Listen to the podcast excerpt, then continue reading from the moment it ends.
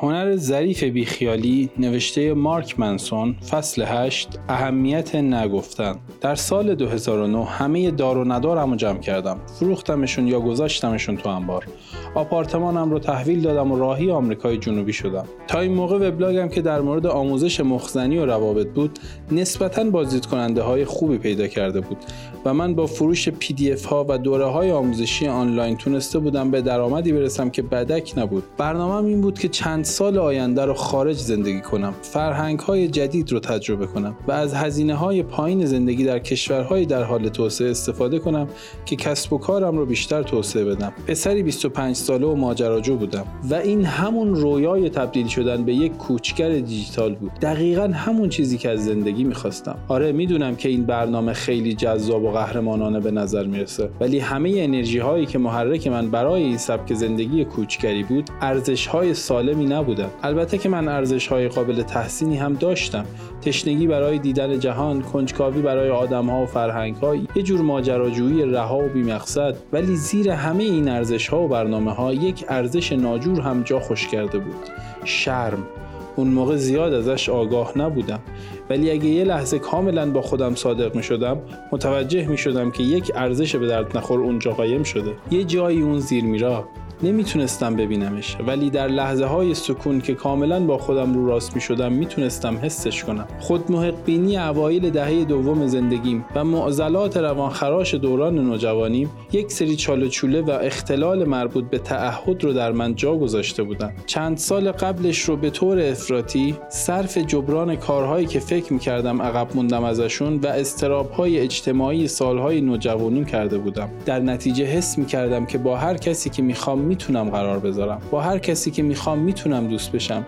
هر کسی که می‌خوام رو دوست داشته باشم. پس چرا به یک نفر متحد بمونم؟ یا به یک گروه اجتماعی یک شهر یک کشور یا یک فرهنگ. اگه می‌تونستم همه چیز رو به طور یکسان تجربه کنم پس باید همشون رو به طور یکسان تجربه می‌کردم. مگه نه؟ با این اشتیاق که فکر می‌کردم به همه دنیا وصلم مثل یک بازی لیله جهانی به مدت پنج سال از این کشور به اون کشور میپریدم. پنجاه و پنج کشور رو گشتم. ها دوست و رفیق پیدا کردم و پریدم توی بغل چندین محبوب و معشوق. همشون هم خیلی سریع جایگزین می شدن و بعضی هاشون هم با پرواز بعدی به کشور بعدی فراموش می کردم. زندگی عجیبی بود. پر بود از تجربه های فوقالعاده و افق گستر و البته سرخوشی های سطحی که انگار برای سر کردن درد ریشه دوانده و نهان من طراحی و ساخته شده بود. تجربه هایی که داشتم همزمان خیلی عمیق و خیلی بیمعنی بودن. هنوز هم همینطوره.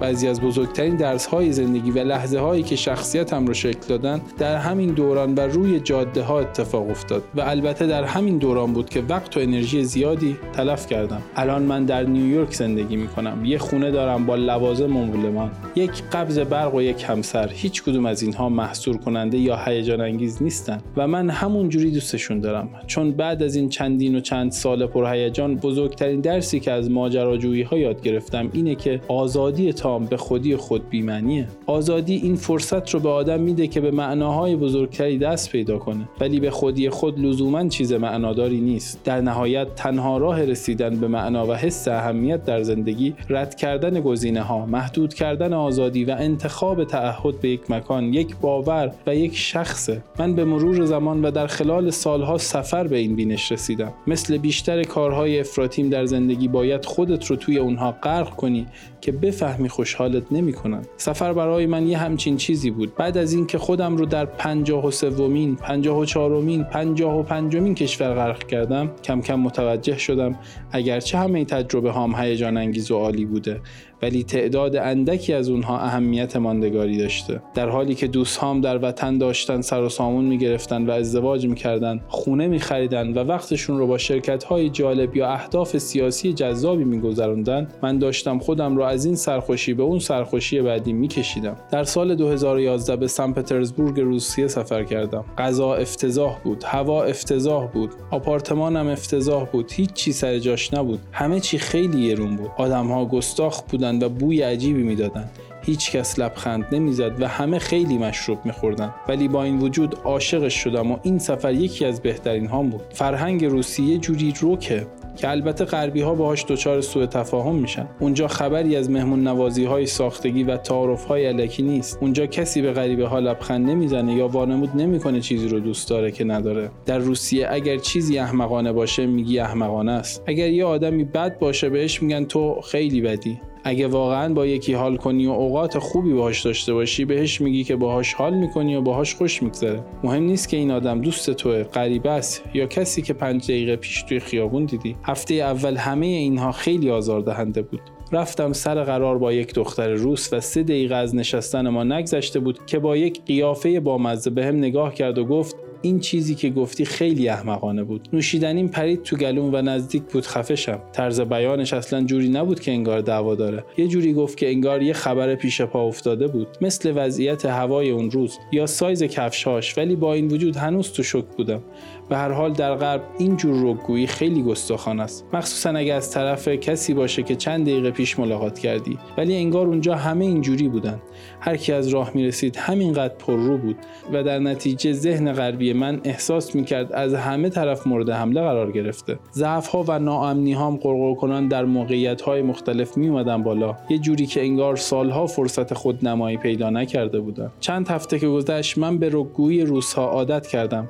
همونطور که به غروب آفتاب در نیمه شب یا ودکاهای تیزی که تا فیها خالدون معده رو میسوزوند عادت کردم و بعد این فرهنگ رو به خاطر همین خصوصیت ها تحسین کردم. ابراز خالصانه. صداقت به معنای واقعی کلمه. ارتباط بدون قید و شرط بدون شیله پیله بدون انگیزه های پنهان بدون تعارف تیکه پاره کردن بدون تلاش برای اینکه کسی از شما خوشش بیاد. یه جورایی بعد از سالها سفر شاید در یکی از غیر آمریکایی ترین جاهای دنیا بودم که طعم آزادی رو چشیدم. اینکه بتونم هر فکر یا حسی رو به زبون بیارم بدون ترس از عواقبش. شکل عجیبی از رهایی بود که از طریق پذیرش رد کردن رد شدن به دست اومده بود. و مثل کسی که بیشتر عمرش از این جور ابرازهای رک محروم بوده اول توسط یک زندگی خانوادگی که عواطف رو سرکوب می‌کرد و بعدها تو این جریان که به همه نشون بدم من اعتماد به نفس دارم سرمست این بیپردگویی بودم. مثل بهترین ودکایی که تا حالا خوردم. اون یک ماه که در سن پترزبورگ گذشت مبهمه برام. ولی آخراش نمی‌خواستم که از اونجا برم. سفر یک ابزار فوقالعاده برای خودسازیه. چون شما رو از ارزش فرهنگ خودتون رها می‌کنه و بهتون نشون میده که جوامع دیگه می‌تونن با ارزش های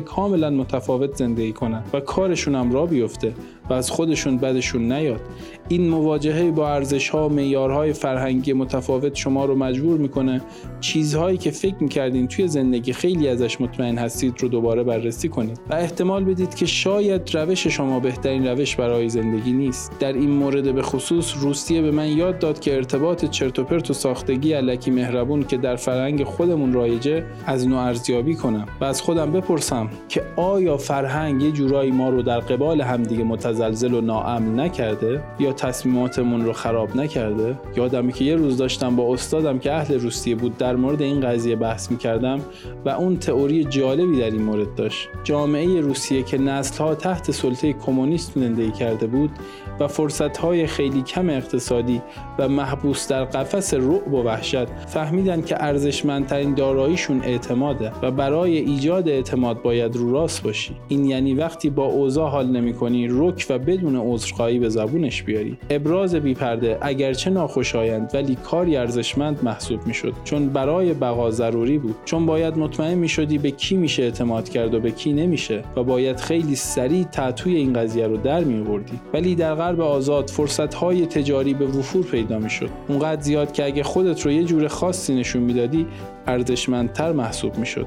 حتی اگه این جور خاص غلط بود و خود واقعیت نبود در همچین جامعه اعتماد ارزش خودش رو از دست داد. ظاهرسازی و جنس قالب کنی به فرمهای به درد بخورتری از ابراز تبدیل شد. اینکه آدمهای زیادی رو به طور سطحی بشناسی خیلی منفعتش بیشتر بود از اینکه آدمهای معدودی رو از نزدیک و عمیق بشناسی. به همین دلیل در فرهنگ های غرب این به یک هنجار تبدیل شد که چیزهای معدبانه بگی حتی وقتی که خوشت نمیاد. دروغهای مسلحتی کوچولو بگی و با بقیه موافقت کنی. وقتی موافق نیستی.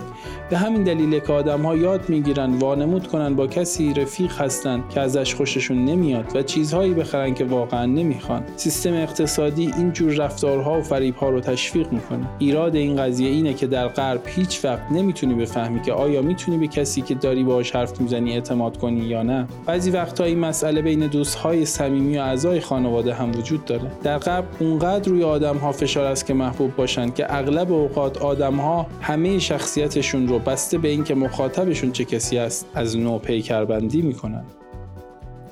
برای ارتباط با ما آیدی صوفی underline couple را در اینستاگرام جستجو کنید.